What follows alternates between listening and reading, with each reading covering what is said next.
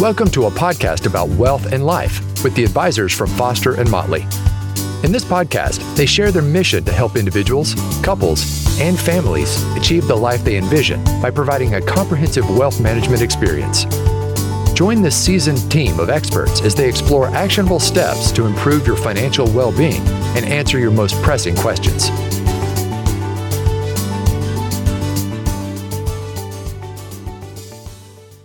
Wealth management is not done in a vacuum.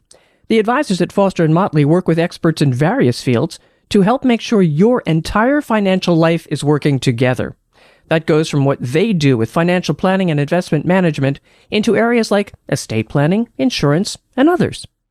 In this episode, we have financial planner Dave Nienaber and a guest who happens to be one of those very experts to help explain why and how those relationships work.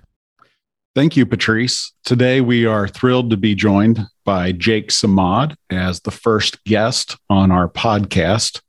Jake is an attorney and partner at Robbins, Kelly, Patterson, and Tucker here in Cincinnati. Jake has a number of different degrees undergrad from UC, a law degree and MBA from the University of Pittsburgh. The team here at Foster and Motley and our clients most commonly work with Jake on estate planning matters, but Jake works with privately held business owners in a number of different areas of law. Um, Jake is married to Amy and has two children. They live in College Hill. Jake was named as a 40 under 40 winner in 2017. So I hate to let the cat out of the bag, Jake, but I'm guessing 40's knocking on the door. Uh, just happened, Dave, in fact. So thanks for that reminder. Well, happy birthday, Jake. Thanks. In addition to that big birthday, I'd like to call out a little known fact about Jake, and that is a beer named in his honor. I just can't imagine an intro without including that fact, Jake it's a fact that you know I don't know how little known it is. I, I don't mind sharing it, but thanks for bringing it up. And the name of the brew, Jake? It's the Jake Leg, and it's found at Brink Brewing in College Hill. Cool. Yeah. Well, great. Well, Jake, we really appreciate you joining us today uh, to talk more about estate planning and some of the things that may be on our clients' minds. We've been working together for a long time. My uh, my calendar says ten years. Does that match yours, Jake? Sure. Uh, time flies when you're having fun, Dave. I would I would have said it's less than that or more than that, I guess, depending on the day. But yeah, that sounds about right. Well, good. Well, hey, uh, appreciate you joining us. Let's just dive in here to some things that are kind of on my mind, things that we commonly hear from clients when working together. So, having your first guest on to talk about planning for your death, are you sure we couldn't come up with a better topic for today? I was just going to say, I don't know what uh, your listeners did to deserve this, but for me to be the first guest and talk about death and taxes, I mean, what better way to start, right? now, estate planning, it's not all about planning for your demise, right? No, that's right, Dave. I mean, a lot of what we talk about through the process is not only what will happen if something were to happen to the, the client or the client's spouse, but also what happens if something unforeseen happens during that client's life if they're unable to manage financial affairs, for example, or if they need somebody to help uh, them to make medical decisions. So we talk about kind of why planning during life and after their passing can be important. In addition, we might involve techniques that deal with planning during your life to achieve certain goals after you're gone, whether that's involving your children or grandchildren in your overall plan, whether that's to avoid estate tax or to just make gifts more efficient. Uh, there's lots that goes into this more than just death and taxes. I have to think, Jake, our, after that intro, our listeners are definitely sticking with us for the duration of this podcast. I can't tell if you're being serious or messing with me, Dave, but I'll go with the former. All right. Well, hey, let's talk about powers of attorney for a second. They sound great in theory. You give power to some other person to make uh, we'll start with financial power of attorney to make decisions on your behalf you know i've experienced with my family i show up to a bank to help my grandparents affairs and the last thing that bank wants to do is to talk to me and honor some piece of paper so can you give our, our listeners some practical advice on a power of attorney and perhaps what you should do beyond just signing a document and appoint, appointing an agent Sure. So the power of attorney is meant to give someone the ability to act with respect to financial decisions on someone's behalf when they're not able to. There's two main kinds. There's one that's immediately effective. We call that a durable power, and it's not affected by principal's, disability, or the passage of time. And there's what we call a springing power that only comes into effect when the person executing the document needs it.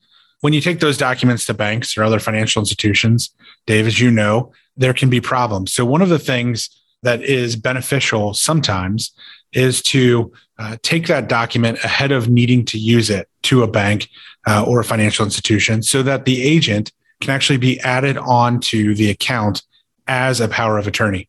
And that way, the person has the ability to act uh, and the financial institution can take their direction when it's necessary. That may be more comfortable for clients who are in their later years than some who are in their earlier years. But having the document in and of itself should be enough. It's just that sometimes taking those extra steps can be helpful. Yeah, that makes total sense. Uh, when we're working with clients, we typically have their IRA, their Roth IRA. Uh, we have that power of attorney added in advance of needing it. One of the concerns I hear from clients is I want this person to be able to make those decisions, but just not today. So, is that where the springing power comes into play? That's where a springing power can come into play. Uh, a springing power requires a doctor to write a letter or a note to have attached to the document to say that it's now effective. The problem with the springing power is now not only are you relying on the financial institution accepting your power of attorney, they also have to accept the documentation from the doctor. So, one of the ways to use a durable power is to have the power, have the agent added to the account, but not necessarily give the agent the document themselves. So they don't necessarily have the, the document in front of them to be acting on at any given time and explain to them that your hope is that they're helping in areas where they need help and not necessarily acting on a day to day basis. Yeah, so that makes good sense. I think about us setting up power of attorney at Charles Schwab. Uh, so in that example you described, that power of attorney gets added, but there's not necessarily a communication until it's needed. Who's going to make that communication? Are you going to have some sort of a written instruction, or how do you see that typically play out? Yeah, I think there are multiple ways. Written instruction is, is one of the ways. Typically, what I see clients do is give some amount of instruction to uh, the people that they've named as to who to contact, whether that's you or whether that's their attorney, whether that's uh, their CPA. And then once that happens, it kind of springs the plan into place, right? And so people start acting uh, at that point based on the fact that there's a need and that we're sure that, you know, it's necessary at this point to start acting. Yeah, that's really helpful. That's one of the things we do here at Foster and Motley is just have that letter in place that, hey, if you notice I'm having a tough time making decisions. We seek our clients' permission in advance on who uh, who we contact and kind of what order that goes in, and of course, keep your estate attorney like Jake involved in that as well. And it goes without saying, Dave, that whoever the person is that you name as your agent, implicitly by doing that, you're trusting them, right? So we want to make sure that we continue to keep these documents up to date with people that still make sense so there are some times where we run into people who have executed documents 5, 10, 15 years ago, and the folks that made sense then no longer make sense. And so that's why continuing to update these documents and keep them front of mind is important. Yeah, timelines. I'm curious about that because one of the things I find paralyzes people from getting a plan in place. There's several. One, I don't want to talk about my demise. Two, I don't want to pay someone to talk about my demise with. But three, I just don't know who those people are going to be. And, you know, 10 years from now, my circumstances could be a lot different. So is there a general time frame you're thinking with clients like, hey, let's make the best plan for the next X years, knowing that at some point we're going to have to revise these documents? Yeah, absolutely. I mean, the idea when we talk, we don't want the perfect to be the enemy of the good. So we start thinking through if something were to happen in the next several months, up to the next several years, what would make the most sense now? Because it's always better to have a plan in place than to rely on what happens if you don't have a plan in place. So, making a decision with the best information that we have currently generally makes the most sense. Once the documents are in place, changes to the order or the people who we've named are relatively straightforward and simple and are not the same as having to redo your whole plan. So if the changes are simply the people that are acting, those changes are pretty straightforward and are done in a cost effective manner. Uh, that's really helpful, Jake. So we talked about power of attorney from a, a, financial standpoint. I'd like to switch the conversation to the healthcare side. Two of the, the common documents that you help our clients put in place are a healthcare power of attorney and a living will. I think it'd be useful to describe, you know, what those documents are, but then also when you have two healthcare documents, which one supersedes the other as far as a decision making uh, mechanism? Sure. So this can vary from state to state. So this conversation will be specific to Ohio. Um, but in Ohio, we have a healthcare power of attorney and a living will are generally the two documents that you hear most commonly discussed when we're talking about making healthcare decisions. The healthcare power of attorney gives someone the ability to make healthcare decisions on the principal's behalf, right? So the person executing executing the document is giving someone the authority to make decisions if they're incapacitated. Those decisions can be as simple as yes to medicine, no to a surgery. I don't want to be at this hospital. I do want to move to this doctor, all the way up to and including end of life care decisions. The living will then gives direction about what those end of life care decisions should be. So, to your question, Dave, which one kind of takes precedence? The living will is a directive and we're telling people what we would like them to do if certain situations are true. So if the person finds themselves in an end of life state, either a terminal condition or permanently unconscious state, they can't communicate for themselves. They've directed ahead of time what they would like to have happen with their end of life care. And because they're the one directing it, the living will overrides the healthcare power of attorney.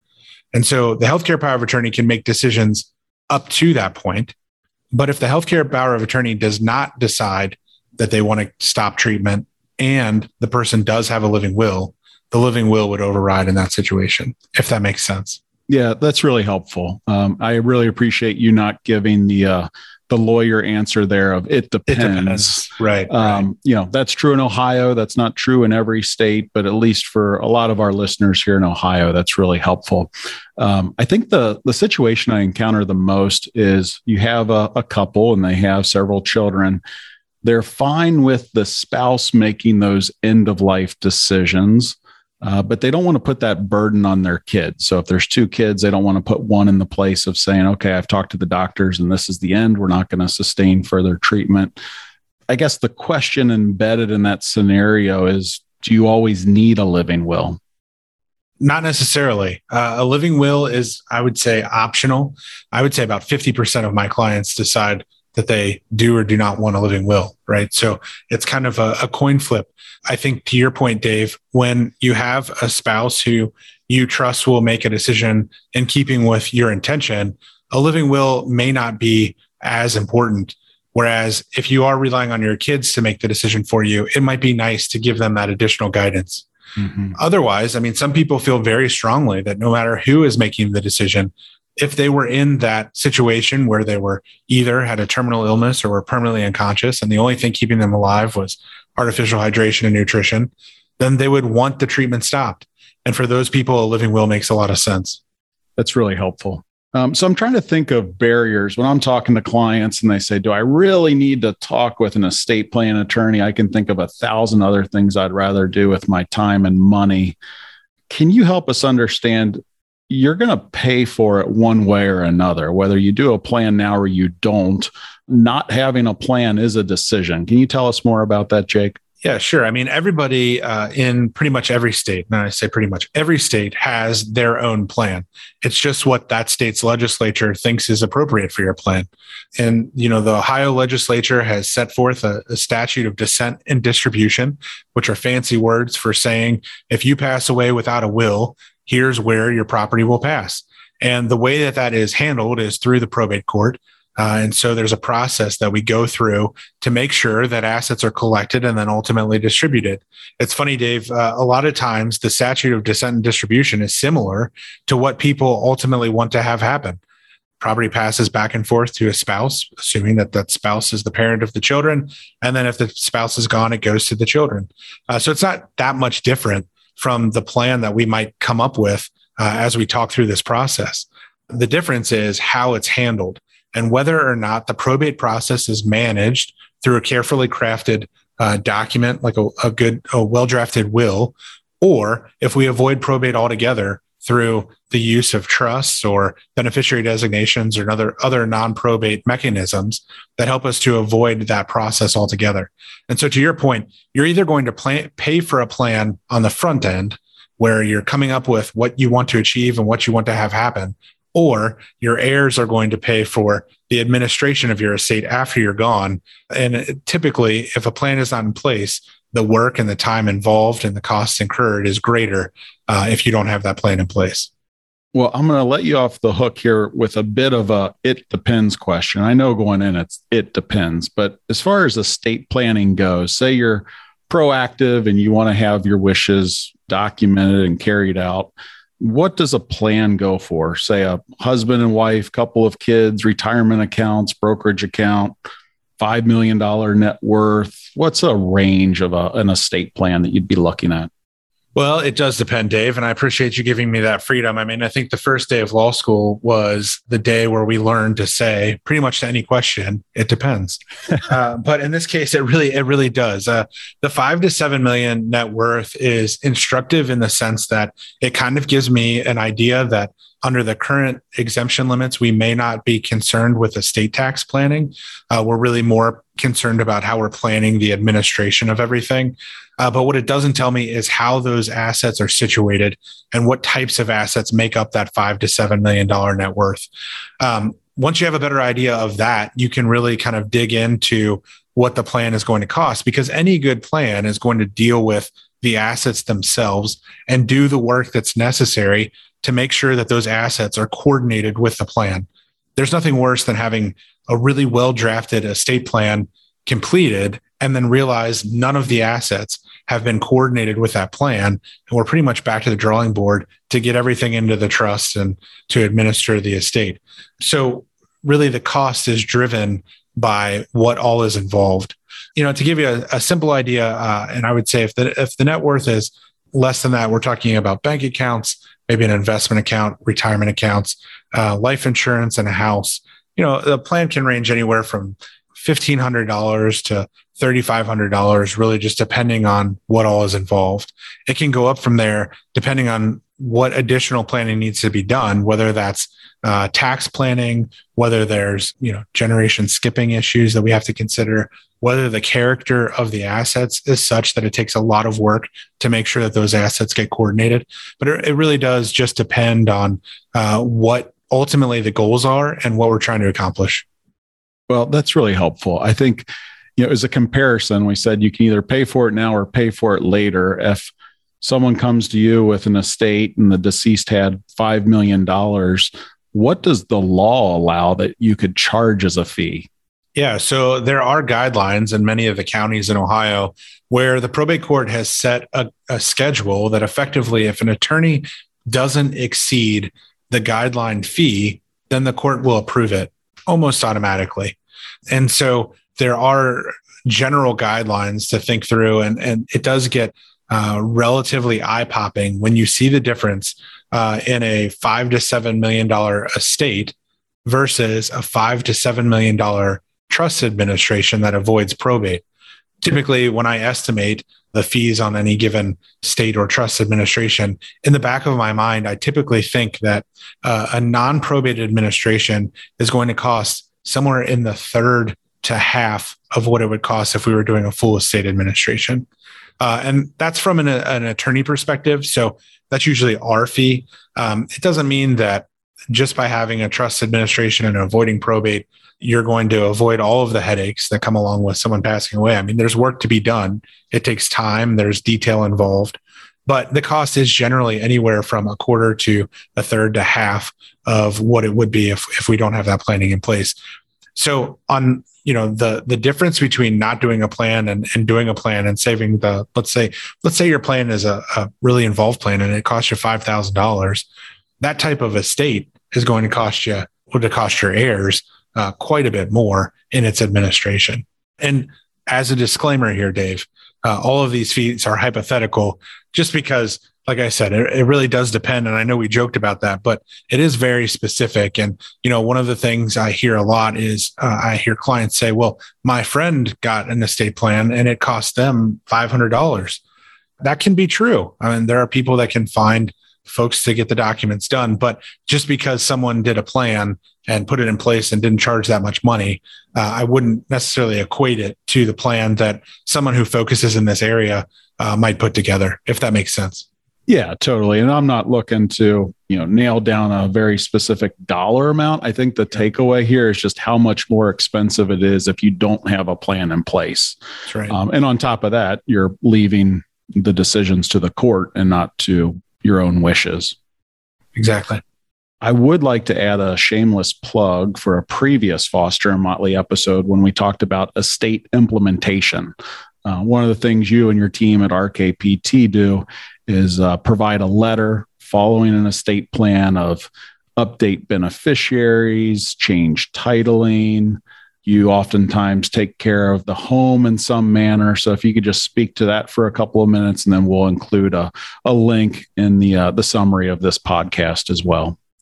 Yeah, Dave, that's a really important point. Uh, you can have a great plan, but to the extent that assets aren't coordinated with a plan, one of the goals might be undermined one of the the main reasons that we do some of this planning is to avoid the probate court and, and, the probate process. There's a time and a place for involving the court depending on your life circumstance and the, the things that we're trying to anticipate with respect to beneficiaries. But a lot of times it's more expedient and in some ways more efficient to avoid the probate court. And so these plans that have that as a goal that don't work through the extra steps of coordinating assets with a trust or making sure that the beneficiary designations are adequately completed really kind of undermine a lot of the planning. And so we like to be really intentional with that implementation phase because really the plan in some ways is only as good as the implementation of it. Totally agree. I think oftentimes it helps clients reflect on why do I have all of these accounts? Um, when you have old employer plans, you need to be updating all of these beneficiaries. Kind of having a consolidated net worth can obviously aid in that process as well. But we always appreciate the the clarity and who owns the next steps when we work with you and your firm. And I think it's important to establish that in any good uh, attorney client relationship, just making sure who's responsible for what and how it can get done. Because there's nothing worse than feeling like you know you hired an attorney to take care of this and then calling them someday and saying oh well i talked to my financial advisor and they said that the, beneficiary designations haven't been taken care of. And the attorney says well i thought that was your financial advisor's problem. I thought they were going to handle that. I think that's one of the the nice things that i've noticed about working with foster and motley is you guys are pretty proactive about making sure that those things are taken care of and whether uh, you know it's you take care of it directly or give some follow up or confirmation to make sure that we've taken care of it on our end, generally it gets done. And I think that's the important part. All right. I'm going to give you a softball, Jake. Where do you keep your documents? I get this will, I get a trust done, I have a power of attorney, a healthcare power of attorney. Where do I keep those? Do you keep the originals? Where do I put the originals? So I don't love to keep original documents for a couple reasons. Number one, I don't ever want the client to feel beholden to me. So if the client wants to make a change and they decide that you know they've met somebody else that they want to help with the work, uh, they they are in control of their documents. They can take their documents wherever they need to to make those changes. So I don't like to keep originals for that reason. But uh, what I do think it is a it is important that clients do hold on to an original will. That is the main document that we have to have an original of uh, the other documents that are in a, a, general plan, let's just assume that a client has a trust, uh, will, financial power of attorney, healthcare power of attorney, and a living will. So they have all five of those documents. The only document really that we need the original of is the will. So making sure that they keep that in a safe place is important. Uh, our practice is to maintain copies electronically of all of the documents. So we have all of those. I know um, a lot of people that I work with have vaults or electronic ways to maintain all of their documents. What I don't love is uh, safe deposit boxes. I know a lot of people will uh, rely on those, but if you don't have someone else authorized to access that box, then when you pass away, we can't get the original will because it's in that box and we have to go through the extra steps to make sure we have the authority to get that box open. So I always recommend a nice filing cabinet at home or a fireproof box or something like that safe at your house that your the people that you've named in your documents uh, are aware of how to access. Because really that's the biggest problem we find is people you know lock these documents up and then no one knows how to get to them. So we just want to avoid that. So anywhere they can keep you, you can keep them in a safe place with your other important documents i think is appropriate. For me i have a nice file cabinet in our sunroom at our house uh, that you know serves its purpose and that's where my documents are today so for yeah, what it's worth yeah that's great practical advice that's really helpful um, in the world of covid that we're still experiencing uh, is it possible to get an estate plan done? What does that look like? How is it different? Dave, it's funny that you've asked. Uh, many people have said, Jake, how how has business been since uh, the world has changed. And I would say it's busier than ever. I think that uh, COVID has given people an opportunity and the time, maybe, uh, to focus on some of these plans that they've put off for uh, some amount of time. And so we have had as many meetings as we had before, probably more. Uh, now, those meetings do look different to your point. I mean, we are meeting via Zoom more often now. We definitely have in office and in person meetings. Um, but I think the the process really hasn't changed. And for me, the process typically starts with uh, some type of introductory email where we send out a questionnaire asking for some basic background information. Once we get that questionnaire back.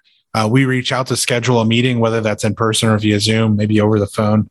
We have that meeting where we talk about kind of the overall goals, what we hope expectations will be, what we ultimately want to accomplish. We tend to settle on some idea of how much it's going to cost so that there aren't missed expectations going in. And then from that meeting, if the clients are prepared uh, for the discussion, a lot of times I can leave that meeting with the information I need to get drafts prepared. We, we spend a, a couple weeks drafting documents. Once we get drafts out to the client, they have a chance to review them. Then they reach back out to us and we schedule a time to meet to sign everything. Start to finish, the process can take anywhere from a couple days to several months. You know my record is eight years. I would not recommend that. Uh, so you know we like to we like to move it along a little quicker than that. But i would say the average plan from start to finish is somewhere in the, the month and a half to three month range.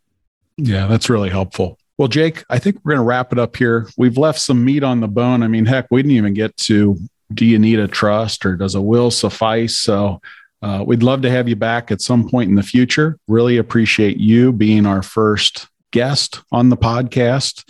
Uh, appreciate our listeners. Uh, encourage all of our listeners to follow us. You can learn more at fosterandmotley.com. Uh, and Jake, thanks for only using one. It depends. Uh, I was going to give you three or four. You only used one. So, really appreciate you being on and providing practical advice about estate planning. Thanks, Dave. I'm not going to lie. It's been pretty difficult. There are multiple times that I wanted to lead with It Depends, but I held myself back. So appreciate you having me. And thanks for all the work that you guys do. Yep. And in the words of Jake Samad, do not let perfect be the enemy of good. Until next time, take care. Thank you for listening to Foster and Motley, a podcast about wealth and life. Click the subscribe button below to be notified when new episodes become available. The information discussed and posted represents the views and opinions of the guests and does not necessarily represent the views or opinions of Foster and Motley. The content, including mention of specific investments or planning techniques, is for informational and for educational purposes only. It is not intended as a recommendation or a substitute for professional financial advice. Always seek the advice of your financial advisor or other qualified financial service provider with any questions regarding your financial planning and investments. Foster and Motley is not affiliated with any third-party providers. Any mention of a third-party provider does not imply an endorsement of that provider. If you decide to utilize a third-party provider, you do so at your own risk.